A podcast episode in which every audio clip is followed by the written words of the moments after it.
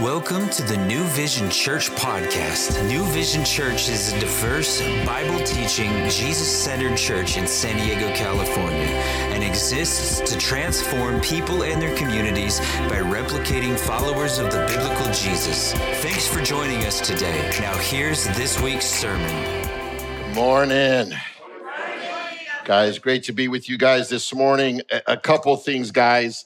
Um, you know, we opened up the hub for the refugees coming in, and um, it's thank you for all those that jumped in and have served and have been helping. We've been doing it twenty-four seven. People have been coming. Right, currently, right now, we have sixty refugees at our Lemon Grove campus right now, caring for them and ministering to them. Um, so a lot of our people are over there this morning serving to make sure they're taken care of while we're here this morning. Um, we don't know what's going to happen, as you may, might be aware of, that Biden just uh, Monday closed the borders to, to people coming over. So there's a whole bunch. So we don't know what that's going to do for for us as we're continuing to serve, and we'll see what happens next week. We'll keep you informed of what's going on with that. Hey, um, I know we have some baptisms after service, so if you haven't been baptized, we'll invite you to come today to be baptized after service. We'll do it right after service here in the parking. We have a baptismal thing there. Um, I know some of you are going to be baptized today, and so we want to be able to do that. Hey, I just want to give a shout out to a birthday girl this morning. Uh, Ruby, I, I know you're up there, up there. Happy birthday, one of our Hope House girls. Uh, this morning, I wanted to give her a, a shout out. Guys, I know there's a lot going on. I mean, we're, we're a busy church. We got a lot of things. We're not just a Sunday church. We're an everyday church, amen? amen? And we have a lot of stuff going on, but we do have the men's and women's retreat. So if you haven't signed up for that, I want to encourage you to, to do that. Um, you know, if you take steps of faith, God will meet that. You might say, Pastor, I don't have the funds, or I'm not too sure. If you, if God's put on your heart to go, then trust God and he'll get you there, amen? amen. He'll do what he needs to do to get you where you need to be. Amen. Great. If you have your Bibles, open up to the Gospel of John, the fourth chapter. We've been going through the Gospel of John on a sermon series called Believe. And so we're going to be in John chapter four, looking at, at really this morning, verses forty-three to fifty-four this morning. My sermon title is called Full Circle. Full Circle. As we see in the story, if you've been following with Jesus has done a full circle. He started in the Sea of Galilee. He started the first miracle was in Cana, and he did a full circle, Jerusalem, all the way back. He's back up again in the first four chapters. So it's called Full Circle. Uh, many of you know that, you know, I, I've been going out every Tuesday and invited you all to come and just pray for the community. And every Tuesday we go for one hour, and I just walk the neighborhood and just pray for it, meet people, just pray for it, because I think that's key. We, I've been joining a lot of people and pastors in the neighborhood and different around the regions who have been doing this very thing. And one of my pastors friends told me a story this week of what happened when he went out. He's, his church is located on the coast, so he was up by the by the beach area, and he was walking, and he he saw this guy fishing, and he was fishing, and, and so he went to go talk to him, and I said, man, I haven't caught anything all day. He goes, I've been here since early this morning, haven't really caught anything, and the Lord really just spoke to the, the pastor, and he said, do you mind if you just move over here, and I'm going to pray that you would catch a fish, if you just come over and cast your net over here, your, your thing, and uh, he said, oh, okay, and he did, he went over, and he prayed, and he caught the first fish of the day. And it wasn't a small fish, it was a big fish. He caught it, and he was like, he was just like blown away, like, whoa, what just happened? Well, what that did is it just opened up the door for kingdom conversations, for gospel conversations, for gospel-centered conversation. The guy just started pouring out his life, like, man, this is where I am, this is going on my family. And he got to just minister to him. Now, I tell that story because a lot of times we think that, oh, you know what, in our prayer time and miracles and all these different things, can are they possible? Can they really happen? And sometimes we'll focus more on the miracle rather than focus on the purpose of that miracle, which is really to draw people to Jesus. That's really the purpose of the miracles. What you're going to find in the story uh, this morning is that miracles really validate who Jesus was. In fact, Luke, the author of the Gospel of Acts, or the book of Acts, says this, men of Israel hear these words, Jesus of Nazareth, a man attested from God to you by miracles, wonders, signs, which God did through him in your midst. The purpose of the work that Jesus did and the miracles he performed is really to draw people to him, not to the miracles or not to the signs. Those were only the vehicles to point to Jesus and only to validate that he was God in the flesh. And what you're going to see this morning as we look at the story of the nobleman this morning, we're going to look at a man who comes to Jesus in his greatest need when his son is sick, asking for a miracle, pleading for a miracle, beseeching God for a miracle. Now, I said this was a full circle story, right? We know that um, Jesus started Canaan. He He was in Cana up in northern part by the Sea of Galilee. He went down through Capernaum, jumped down to Jerusalem. We saw what happened there. And then he went to, to Judea, doing baptisms and ministering the gospel. They had a little conflict with John's, the Baptist disciples and Jesus, but Jesus doing the work. And he says, I must go through Samaria. And Samaria, we know, as we looked at the story of the Samaritan woman, what happened? The Jews don't normally go through Samaria. It was, it's kind of like they went around Samaria because Jews hated Samaritans. Samaritans were half Jew, half Gentile. They were a mixed race. And, and so Jews often didn't go there. But Jesus said, I must go through Samaria. He goes through Samaria. He meets this woman at a well. She comes to know Jesus, goes, begin to be a preacher, starts preaching in the streets in Samaria. The whole town comes. They hear about Jesus. They hear the words of Jesus, and they come to faith in Jesus. And then what happens? They say, can you just stay some more time? And he stayed with them, teaching and baptizing and doing things there for two more, for two more days. And then now he travels. He's traveling up three days to come into back to Galilee area, their region. And that's where we find the story here this morning. I want to read it and then we'll get into it. John, Gospel of John, chapter four, verses forty-three to fifty-four. It says, now after the two days, he departed from there and went to Galilee. For Jesus himself testified, the prophet has no honor in his own country. So when he came to Galilee, the Galileans received him, having seen all the things he did in Jerusalem at the feast, for they had gone to the feast. So Jesus came again to Cana of Galilee, where he had made the water wine, and there was a certain nobleman whose son was sick at Capernaum. And when he heard that Jesus had come out of Judea into Galilee, he went to him and implored him to come down and heal his son, for he was at the point of death. Then Jesus said to him, unless you people see signs and wonders, you will by no means believe. The nobleman said to him, sir, come down before my child dies. Jesus said, go your way, your son lives. And so the man believed the word that Jesus spoke to him, and he went his way. And as he was now going down, his servants met him and told him, saying, your son lives. Then he inquired of the, them the, the hour when he got better, and they said to him, yesterday at the seventh hour, the fever left him. So the father knew that it was at the same hour in which Jesus said to him, your son lives, and he himself believes, his whole household. This again is the second sign Jesus did when he came out of Judea into Galilee. Let's pray. Father in heaven, we thank you, Lord, for this morning. We thank you for your love and blessings. We thank you for your goodness and mercy and grace, Lord. As we get into the story of the nobleman and his sick son, Lord, may you speak by your spirit this morning. May you bring comfort and strength to your people. May you bring encouragement, Lord, that we have a God that knows exactly what we need in the moment we need it. And I pray this morning as we just talk about ministry and we talk about the work that you did among lives in your own neighborhood, I pray now, Jesus, believing that you're going to do a work in this neighborhood, in this community, in this church, that, Father, we know you do because you're faithful to what you say you are and what you do. So I thank you for this morning. I ask your hand upon our time. In Jesus' name, amen. amen. Hey, as we begin to look, and we look at three things. First of all, we see that Jesus returns to Galilee, right? He's done a full circle. He's back in the neighborhood. He's in a region where he kind of grew up, right? In a book called When Helping Hurts, it's really talking about how sometimes we as people can have good intentions to help people, but it's not always very helpful. Sometimes we can have good intentions, but it may not be helpful. I've, I've traveled a lot around the world. I've been to Ecuador. I've been to Israel. I've been to Ethiopia, I've been to Israel, I've been all around. And I remember a lot of times people come and want to service people in third world countries, and they'll bring supplies in, and they'll bring food in, and they want to help things, they want to do all these things. And sometimes though, when they bring food in, like say they bring in rice to a community, and they come and bring rice and help them, but then again, and they use it to preach the gospel. And but when they preach the gospel, many believe. Why? Because they got rice, right? But when that rice is gone, they no longer follow God. I call them rice Christians, right? Or, or, or whatever, because, because what happens is they're following the, the God who provided it, but they don't really put their trust in God, because when that element is gone, they no longer follow Jesus. And sometimes we could come and want to think that we're going to help people, when in reality, that God has a deeper call for them. And even in, in our world today, even in our country today, people might come to church because they want God to help them, but they're coming to God for help rather than coming to God for who he is. Come on. And, and and we have to be very, very careful who God is, and, and understand who the biblical Jesus is. And, and that's really what's happening here in the story, right? This man has a sick son, and he, he's coming to Jesus to ask for help. But he's really not a follower of Jesus. He's, he's really not any of that, but he's coming to hear about Jesus. And so we look at verses forty-three and forty-four. We see that they received Jesus for what he could do, not for who he is. I want you to hear that. They received Jesus for what he could do, but not for who he really is. Look at forty-three and forty-four. Now, after two days, he departed there and went to Galilee. For Jesus himself testified that a prophet has no honor in his own country, right? We know that when he was in Samaria, the Samaritans welcomed him, right? They, they wanted him to hang in Samaria, and he was there for, for two days, right? And he was be- beginning to bear witness of who he was, and they believed, right? Some referred to him as the as when he came into Galilee after he left, he comes into Galilee as the prophet of Galilee. That was it. We see that in Matthew twenty-one, eleven.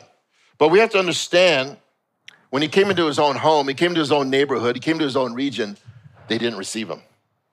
Like when he came into his own neighborhood, they were like, ah, Jesus, a prophet does not have any honor in his own house, right? Um, they weren't very neighborly to their neighbor and who Jesus was. He came to his own neighborhood and they just didn't receive him. Um, we know that in, in Luke chapter four, we know that Jesus went into the synagogue in his neighborhood, and he's preaching, and he's talking out about preaching out of Isaiah sixty-one. He talked about how he was the anointed one to set the captives free. He's preaching out of the book of Isaiah, and then he says, I'm the one who's the anointed one. The word anointed means the Christ. I am the Messiah. And when they heard those very things, they actually got angry with him, and they and they wanted to kill him. They wanted to murder, they wanted to murder him. You know, we, we only have to go to chapter four of Matthew. When he's quoting Isaiah nine, it's a prophecy how the Messiah was going to come into this region. He was going to come into this region, the region that which he grew up. And we have to understand the region that he is. He's talking about the area of Galilee. He's going to be in Cana of Galilee. That's where Nazareth was, where he grew up. This was the region. This is his neighborhood. He was going to come back into his neighborhood, but they weren't going to receive him. He's actually living out a prophecy prophesied out of Isaiah chapter nine. He's doing the work that God, his Father, has called him to work. Why? Because he wanted to get an expansion of the gospel. He wanted the gospel to grow. He wanted the gospel to, to touch his own neighborhood, his own barrio, his, his, his friends and his family members in the neighborhood. So he's going back to his own. You know where it's the hardest to do ministry is in your own family, in your own neighborhood. Because that's the area where everybody knows who you are and what you're about and where you come from and the dirt you did and all the craziness you did. That's the hardest place. But Jesus goes back to the neighborhood where he grew up in, and they didn't receive him, but he's going, I got to fulfill this gospel thing. I got to tell people about this. So some of the leaders didn't really see Jesus as a, as a prophet. In fact, they said, no, he's not a prophet. There's no prophet that's come out of Galilee. There's no prophet that's come, which is incorrect, because if you study the Bible, Jonah was from this region, who, who was a prophet that came out of Galilee, the book of Jonah. But they didn't even know their own history. They didn't know their own background. And we see that taking place here.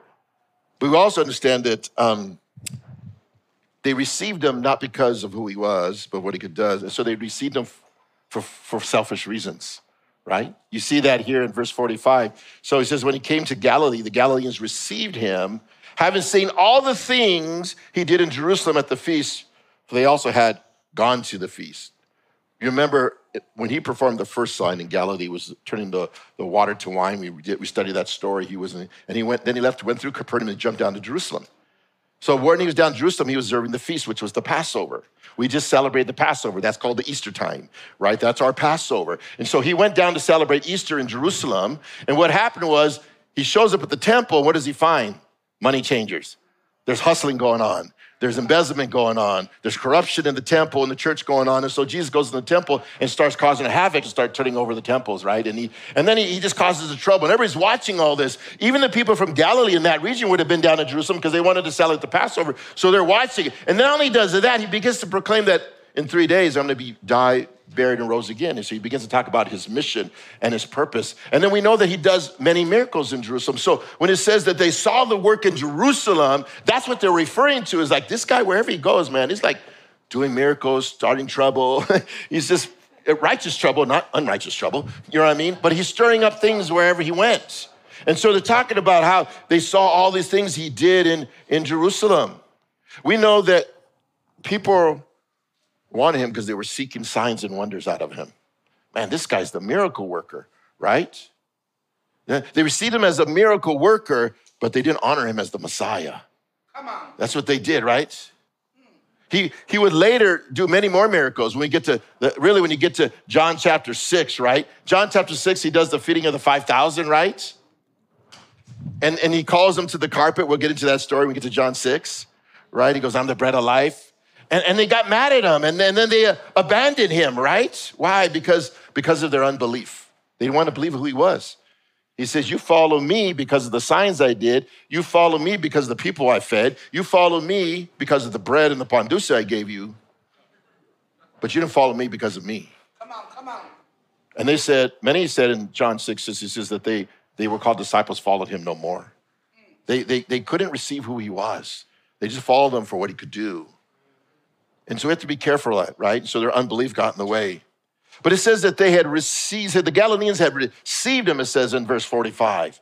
I want you to catch this moment because sometimes we can read scripture and we miss what it means. Sometimes we can do a flyover on scripture, but we miss the depthness of the scripture. Come on. It says here that the Galileans received him. But in First John chapter one, verse twelve, it says, but as many received him, to them he gave the right to become the children of God. In fact, John one twelve in chapter one, the word received in, in the Greek means to receive Christ as a, as a gift, to receive what was offered, to, see, um, to receive salvation. And that's how they became a children of God. But in John four forty-five, the verse we're looking at here, the word receive is a different Greek word. They, they received him as a healer, but not as a savior. That they had access to this, to the healer and the savior, savior, but they wanted him for what he could do, not for who he was. Let me tell you, you're here today because you have access to the Messiah.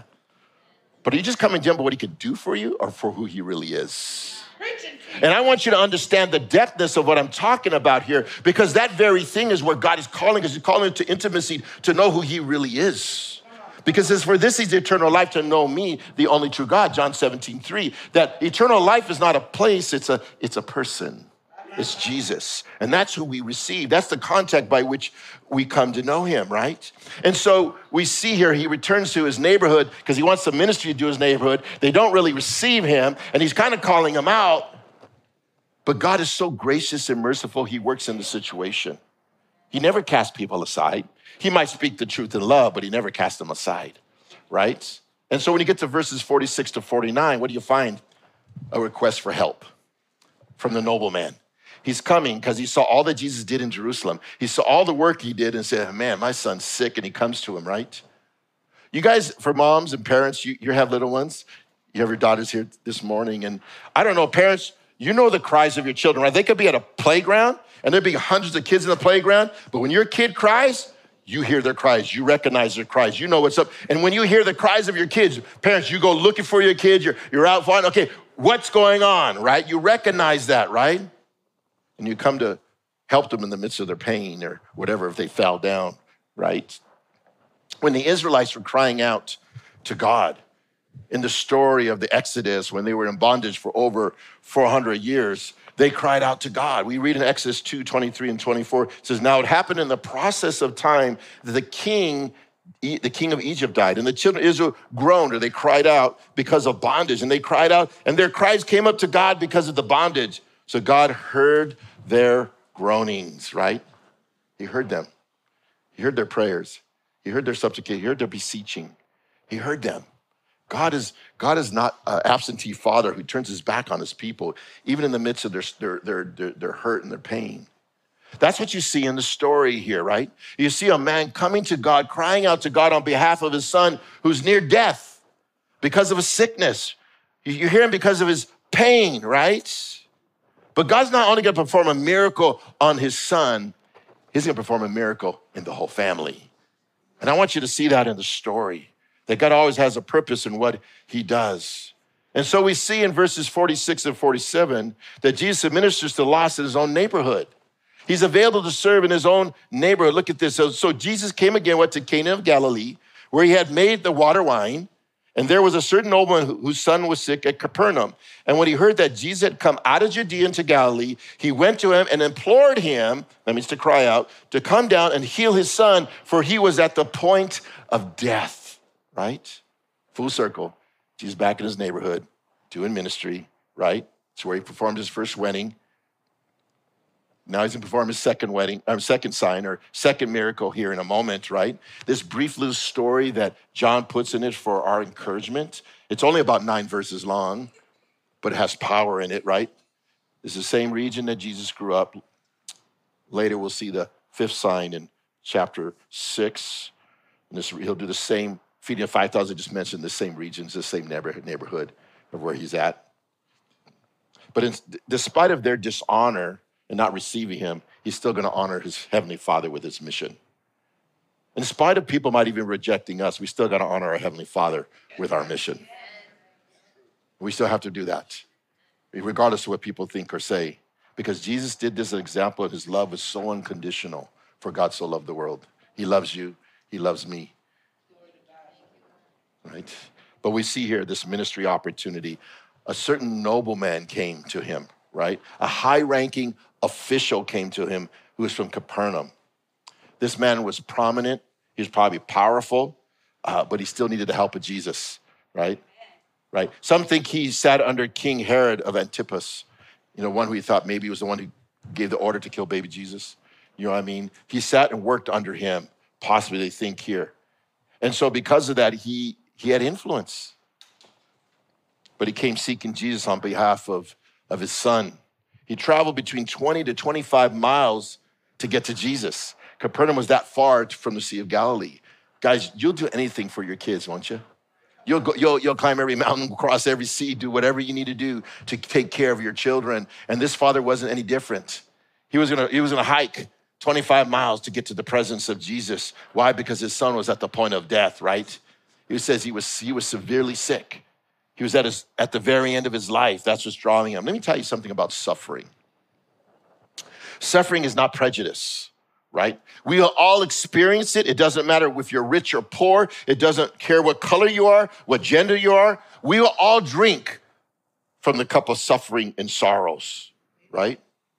But Jesus, Jesus will use the son's suffering for the good of his family, right? Suffering will produce a crisis of faith, right? It'll open up faith issues. I know I've I, I, I've done that when my mom was battling cancer, who didn't know the Lord, and my parents. And in that suffering time, they were opened up to the gospel, and because of that, they received Christ. I know Pastor Sean just recently, his dad's battling cancer. He's only a matter of weeks away probably from death, but suffering drew him to con- gospel conversations about who Jesus is, and he received Christ. Hallelujah.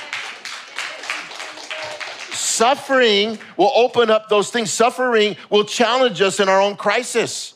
What do we believe? What is the, what's on the other side of this place? It will open up gospel conversations. That's exactly what's going to happen in this story. He comes to get healing for his son, but God's got a bigger picture for this. But God's got to bring us to a place of crisis sometime in our life in order to have those conversations in our life. Come on. If we don't have crises, we may never have those conversations. So God allows suffering to happen in our life to get our attention. Did not, he's, he's referred to as the suffering Messiah in the book of Isaiah. He went through his own hardships, right? He went through his own difficulties. He went through the cross for us. He had some hard times too. Birds have nests, foxes have holes, but the Son of Man has nowhere to lay his head. Jesus was homeless and he traveled. He had his difficulties. That's why he can sympathize with us as a high priest, because we know our difficulties, because he went through the same thing here. But the son's suffering drew the father to Jesus. He came because, the father came because he just saw the work that Jesus had done at Jerusalem. He heard about all that was going on. He says, man, this might be my only hope here. And then what you find, you find the, the father has a passionate plea to Jesus. You see that in verse forty-seven. He implored him, shame aside. He didn't care what his position were. He didn't care what his bank account was. He didn't care anything. He just went before Jesus on behalf of his son to heal his son. And he said, come, come, I beg you, come to my house. Come, you got to heal my son. The word implored here means he begged, he cried, he beseeched, he entreated. You see the boldness of this man. Guys, you know the Bible says, come to the throne with confidence and boldness in your time of need, and he will hear you and answer you, says in Hebrew. That if I'm confident I know who Jesus is, I could come boldly, not in my own pride or arrogance, but the fact that I know a God that hears me can answer mightily. I have confidence not in Pete's prayer, but I have confidence in Jesus that can answer my prayer. See, that's the confidence by which I come. And that's, this man's coming boldly. I put everything aside. I've walked twenty-five miles. I've been traveling for a day or so to get to the presence of Jesus, to ask him to come to my house. And you see the boldness in that coming. You see the, the begging, right? What was his posture? He wasn't afraid to ask. And he asked specific prayers is what he asked here. But his, his understanding with, of Jesus was limited though. He was, he was limited because he comes seeking Jesus and he only, he put Jesus in a box is what he did. I need you to, to come to, to, to my house, right? He really felt that Jesus needed to come to his house for his son to be healed, but he thought that Jesus' power could not be extended beyond death, right? Like he thought, I, I got to get my Jesus here before my sons die, realizing that God can still do work even after death. Or, you know what? I got to have him come because he doesn't have understanding that God could what can heal him for where he is, and son could still be twenty-five miles away. I have people that come up to me after, after church and say, can you pray for mom who's in another state? We pray in here, touch your mom in another state, because that's the authority we have in God, right? God, God, God, God doesn't have certain jurisdictions he stays in. He can, you know, he, he can heal in L A. He doesn't mean he, he could go past Oceanside to get to L A and Orange County. You know, his prayers could go further than that. All right, it's not bound to, you know, San Diego County. You know what I mean? It's not bound by regions. Our prayers can touch the world if we really believe that, right? But he felt, this man was felt the pressure by time. He was bound by time, right? He was fighting the clock. Death was knocking the door of his son. He was feeling it a little bit. That's why the urgency of his prayer and the passion of his prayer there. But what does Jesus do? In the midst of his suffering, in the midst of his pain, he just, he goes, I want to correct your faith a little bit. I want to correct what you believe. So when we go through difficulties and suffering, God will begin to correct our understanding of who Jesus is. In the midst of our suffering, in the midst of difficulties, in the midst of our, he wants to correct that. He goes, I want you to understand who I really am. So you can put your trust in me here. Look at forty-eight, forty-nine. Then Jesus said, unless you, you people see signs and wonders, you will not by me, no means believe. The nobleman said, sir, come down before my child dies. It's like he says, I want to reveal something about where you're at, and you're still focused on your son. I get it, but I want to show you something before we get to this issue here of your son, right? See, what Jesus is doing is he, he's exposing the shallowness of faith. That's what he'll do in our life when we're at the Word. He'll show, you know, we think we're deep with Jesus, but we're only ankle deep. You know what I mean? He says, I want to show you your shallowness of your faith. Notice this, he says this, Jesus said, unless you people. Now, the nobleman is there, but he's really speaking to the Galileans, to the crowd, to the people that are in that region. Though he's going to talk to the nobleman specifically as relates to his son, but he opens up to all people here because they were following because of the signs and wonders they saw in Jerusalem. So he begins to speak to the region, not just to the nobleman, right? He's saying your faith is predicated on signs and wonders. Signs and wonders. You're believing because of the signs and wonders. This is the first time he ever uses the word wonder here, which is another translation for miracle. But maybe Jesus is lamenting. Maybe Jesus is expressing his lament over the spiritual condition of his neighborhood. Guys, you're missing Jesus. You're missing it here. Much of what we hear today is this. Seeing is believing. I have to see it in order to, to believe. We know Thomas, one of the disciples, had that very philosophy. Right? When, when Jesus died and rose again, we looked at Mary Magdalene. She comes to tell the disciples about Jesus resurrecting. Thomas wasn't even there. So the disciples hear, and then they tell Thomas that Jesus resurrected. And Thomas is like, no way, man. I won't believe until I see him. That's what Thomas said. That's where we get the word doubting Thomas, right? So Jesus meets Thomas right where he's at. He's next week, he finds Thomas in a room. He comes and, and show, stands before Thomas and says, look at my hands, and showed him the holes in his hands. That's what the scripture says. And Thomas just fell, oh, wretched man. And Jesus said, you believe because you see. Blessed are those who believe and have, you have not yet seen. He's talking about us. He's talking about the church in the future who are going to believe on him, yet they're not standing seeing the physical Jesus here. But belief is being sure when you do not see. That's what true faith is. That's what it's about, right? Some of you were seeking signs to believe. He says that when he begins to address the scribes and the Pharisees in Matthew twelve, that very issue. You're looking for a sign. You're trying to figure this all out. He confronts them in Matthew twelve. He says this in thirty-eight to forty. Then some of the scribes and Pharisees answered, teacher, we, we, want you to, we want to see a sign from you. But he answered and said to them, an evil and adulterous generation seeks after signs, and no signs were given to you except the sign of the prophet Jonah. For as Jonah was three days and three nights in the belly of a great fish, so will the Son of Man be three days and three nights in the heart of the earth. What is he talking? He's talking about the death, burial, and resurrection. We just celebrate that on Easter. You want a sign? I just told, I just gave my life as a sign. I was buried and rose again, and women saw me, and men saw me, and the five hundred saw me. The multitude saw me. and you're still looking for a sign? Guys, look around over you. Think of the miracles in this room. What more sign do you need than change lives? That's a miracle. Listen, listen, I'm going to tell you something. When, when Lazarus was sick and Jesus resurrected him from the dead, right? And people saw it and they're blown away. We read that in chapter eleven of John. Jump to chapter twelve in John. The religious leaders saw that and they said they wanted to kill him again. They wanted to kill the guy that just got resurrected, right? John's probably going, no, man, I saw heaven. Don't kill. Why you, why you bring me back, Jesus? I saw the light. I wanted to go to the light. And you brought me back. I got to do this all over again. I, one's enough. You know what I mean? And stuff. But but but the reality is he had to go back through that process again. And they, they saw this resurrected man. They still didn't believe Lazarus. They what God had done through the life of resurrection of Lazarus. How many miracles do you need to see before you believe? How many things do you have to go through before you believe? How many questions need to happen before you believe? It's, it's every day. It's happening every day, this thing. I, I find it interesting that the Samaritans earlier in the chapter believed because of the words of the woman and Jesus, and there was no sign present. There was no signs of wonder, but they believed, right? And those who came to Jerusalem or in Cana were looking for signs to believe.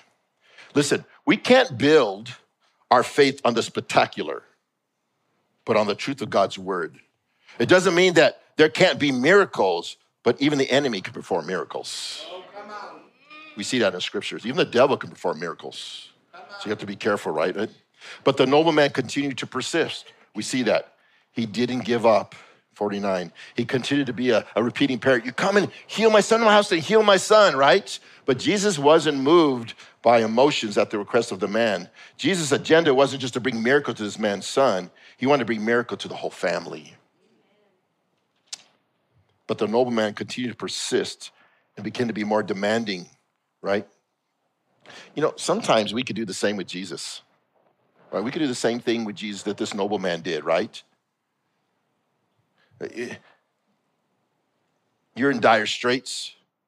God, I need you to do this for me, right? If you do this, I will do this, right? If you help me in this, I will do this, right? If you do this, I'll go to church,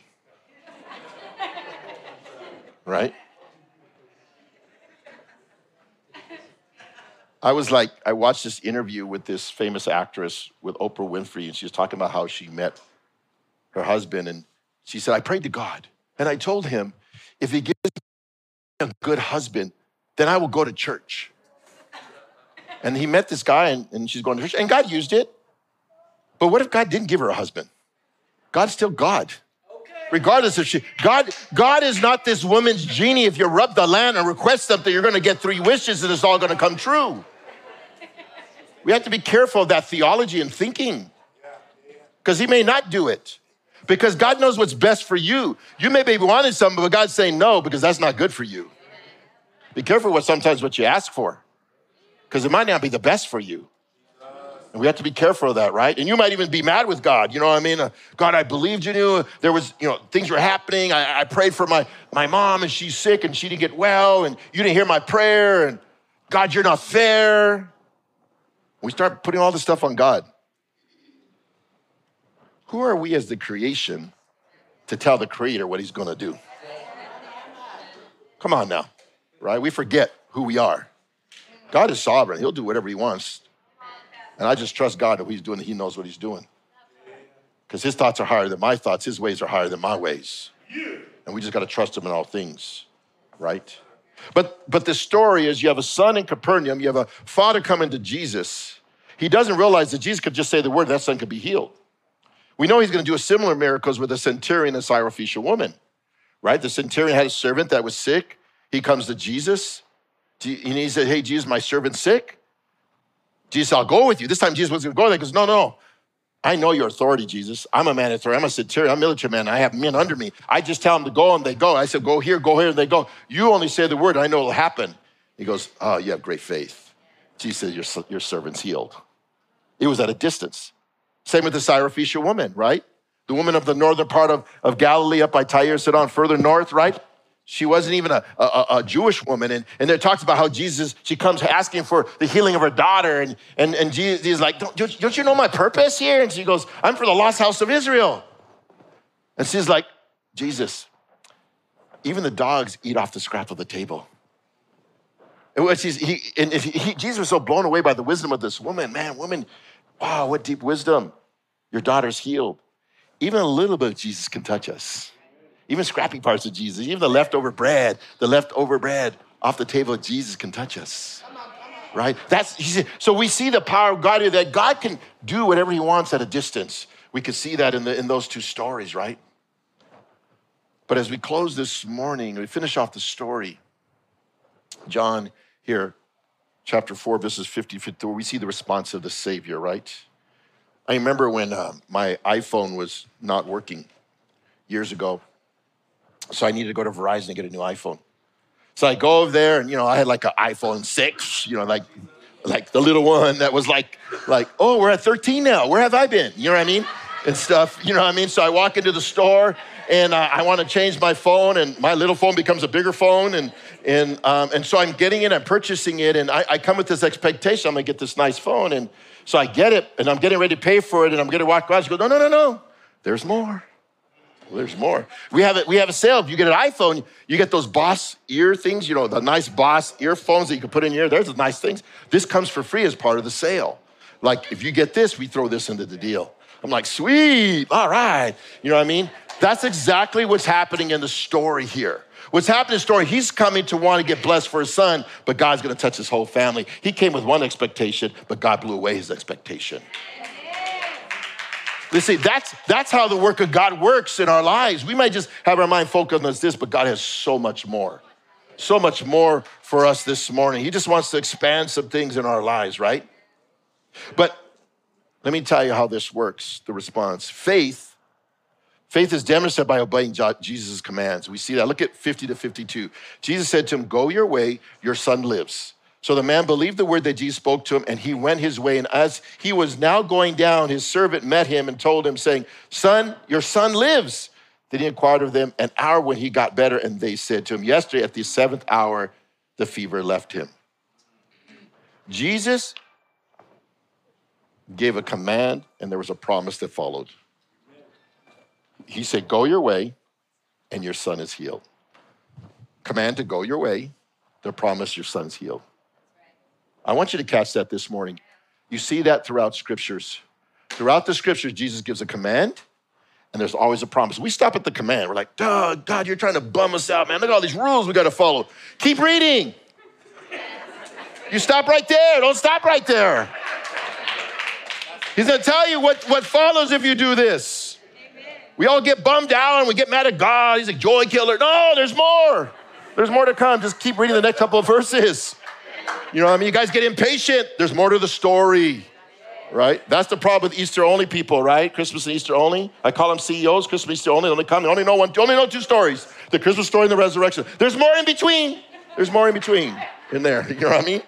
And stuff. But we have that going on. So we, he, we see that, right? He gives a word. That's how God's word works. A command and a promise. The nobleman heard the words of Jesus and obeyed them. He obeyed them, meaning he believed the words of Jesus. Actions follow faith, right? Because faith is dead. Without works, my faith is dead. Why did we help the Ukrainians? Because we have to live out our faith. We have to live out what God commanded us to do, right? To care for those in trouble, to help those in need. That, that's the command by God, right? I don't care what your political views are. God's word trumps any political view. I want you to understand that. I'm following God's commands. I don't care what people's decision is. I'm calling. I'm following the word of God. And we're going to live in that light, under that command of love, right? Because he sums it all up in, in love. But I want you to understand right here, the nobleman gives him a command. Jesus, the man says, Jesus, come, right? He's praying. Jesus, come to my house. Jesus says, no, you go. He sends him. The man is in a dilemma now. This nobleman's in a dilemma. Here's his dilemma. Do I believe Jesus? Or do I tell him, you got to come to my house because I don't believe you, because I need to have you at my house. Or I'm going to trust your word. Trust you at your word, right? Because that's faith, right? Well, the man leaves. So I, I, the dilemma was, I'm going to trust you at your word. That's where the faith kicked in. Some of us are like, uh, I don't know. We come to the crossroads of our faith and we have to make a decision of what that's all about, right? What happens is now Jesus becomes the object of his, of his faith, not the signs and wonders. Jesus, right? He didn't see the miracle in that moment. He didn't experience the miracle, right? He just believed that it happened. That's why he went on his way, right? He didn't question Jesus' words, he just obeyed them. Psalm one nineteen, one oh five says this, your word is a lamp to my feet and a light to my path. Go just do what I say. Trust me.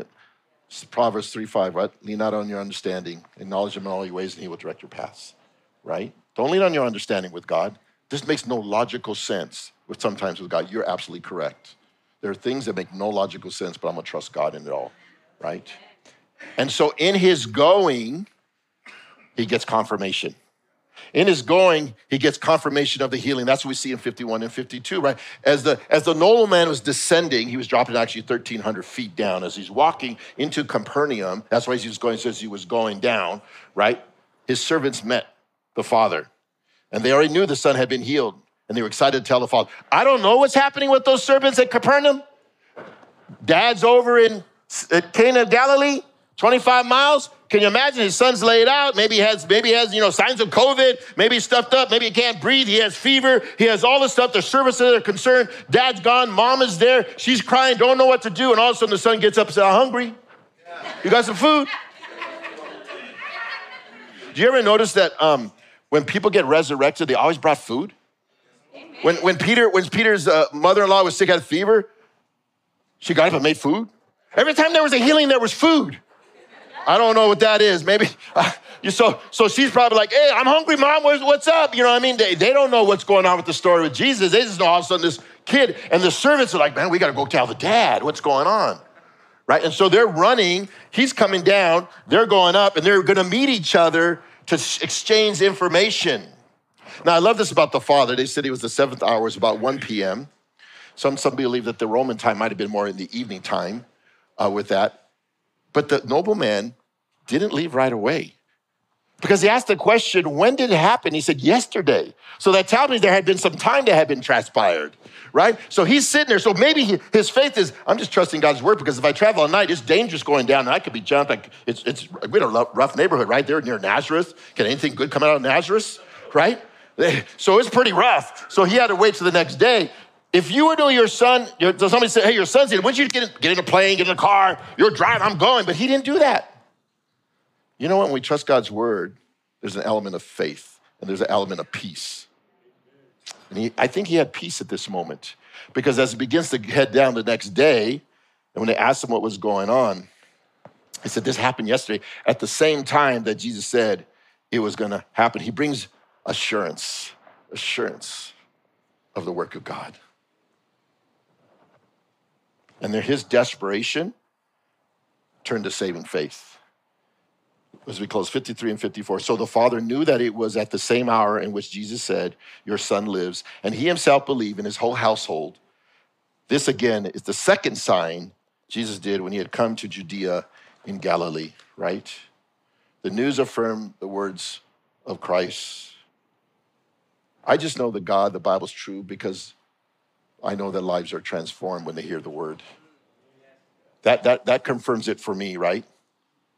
And he, he repeats to Christ's words himself, your son lives. Remember he said, the servants came, your son lives. Like that phrase is mentioned a couple times. Your son, two times with the father and they're going, hey, your son lives, right? He repeated the promise. And in mind, I, I could imagine this father repeating that promise, my son lives, my son lives. Sometimes we just gotta keep holding on to that promise of God. Right? When we're at our wits' end and when things seem hopeless, when you see no way out, you got to meditate on the promises of God. Seems fearful ahead of you. You got a path ahead of you. Doesn't seem clear. Seems hard. Hold on to the promises of God. When you're surrounded by depression and anxiety and fear, don't know what to do with, Paul the Apostle says this in Philippians chapter four. It says, be anxious for nothing, but in everything in prayer and supplication with thanksgiving, let your requests be known to God, and the peace of God, which surpasses all understanding, will guard your heart and minds through Christ Jesus. Finally, brethren, whatever things are true, whatever things are noble, whatever things are just, whatever things are pure, whatever things are lovely, whatever things are good, report. If there is any virtue and if there's anything praiseworthy, talked about praise today in our songs, meditate on these things. All I can do is praise. All I can do is worship. We see that in Psalm, we see that in Philippians four, six through eight, right? The nobleman came desperate and anxious and left peaceful and hopeful. We see that here. Why? Because he meditated on the promises of God, right? And when he heard the news of the servants, at that moment he knew Jesus healed his son. He put his full faith in the Christ. Let me tell you this. We talked about a crisis of faith earlier. Crisis of faith became a confident faith. It became a confident faith. Your son lives, right? Same word we find in the story of Elijah and the woman of Zarephath. When the woman's son got sick, he heals him. Your son lives. And the woman said to Elijah after he healed his son who was sick, now by this I know that you are the man of God and that the word of the Lord is in your mouth is truth. That's the same experience that Noah had. Your word is truth, Jesus. The Lord's word is truth. Jesus is the greater prophet who healed his son without even being present. Your word is truth. And it says that his whole household believed. His whole household got saved, right? I can only imagine that the nobleman testified, like the Samaritan woman testified, and all that Jesus said and did, and as the Samaritan town believed, his whole household believe. This is the first time we see a whole house come, whole, come to faith. We'll later see in Acts chapter ten and Acts sixteen with the centurion and the Philippian jailer in the book of Acts. Whole houses coming to be saved. Guys, your faith is a catalyst for your whole house to come to know Jesus. Amen. Never underestimate how God's gonna use you to win the household, right? But I love this. His crisis of faith moved him to become a disciple and a multiplier because now he's sharing his faith with everybody. His confident faith became contagious faith. You know what I mean? Came, it, like he wanted to share it with everybody, right? And I could only hear his words, the same words that Joshua said, but as for me and my house, we're gonna serve the Lord. Come on, come on. That whole house came, we're gonna serve, we're gonna serve the Lord, right? Yeah. And so I wanna close with this. There, there were two miracles that took place in the Cana of Galilee. Two, right? This is the second one. The first one was water to the wine, right? It was at a wedding, near near near death experience, right? At a, and then we have a near death experience. Sorry, we have a water wine as a celebration, and we have a near death experience here. We have when life is at its most highest point, and when life is at its lowest point. We see that here, right? I want you to understand this morning, during your greatest time and your most desperate time, Jesus is the man for the moment. He is the greatest of all time. That's what he is here, right? At the first sign, the wedding, he showed his power over the physical universe by turning water to wine. At the second sign, he showed his authority over sickness. This miracle was not a coincidence. It was a confirmation. It was a confirmation. And his purpose in all that was to resurrect faith in people. That was his purpose. So I close with these reminders, guys. Number one, our first ministry is in our own neighborhood. In our own neighborhood, and our neighbors. Do you even know your neighbors? That's your first, your first ministry. Second thing this morning, what are the needs that are being presented where you can serve in your neighborhood? Right? Where who, can you hear the cries of your neighborhood? Can you hear the cries of your, the city talks? It does, it speaks. Can you hear it to meet the needs in your neighborhood? Lastly, what opportunities are you seeing to share the gospel in your neighborhood? To share the good news to see resurrected life, amen? Let's pray. Father, in the name of Jesus, we thank you, Lord, for this morning. We thank you for your love and blessings. We thank you for your goodness, Lord. Lord, I pray that in this room there are resurrected lives, and I know that you called them. You've resurrected them spiritually. Father, they have new life, and I pray this morning your hand upon your people this morning. There are some that are sick here this morning. Lord, I pray your hand of healing. But more than that, may they know the healer so they can know the hand of where it comes from. Pray your blessings upon your people this morning. In Jesus' name. Thanks again for joining us. Contact us or learn more at our website, new vision dot city. See you next time.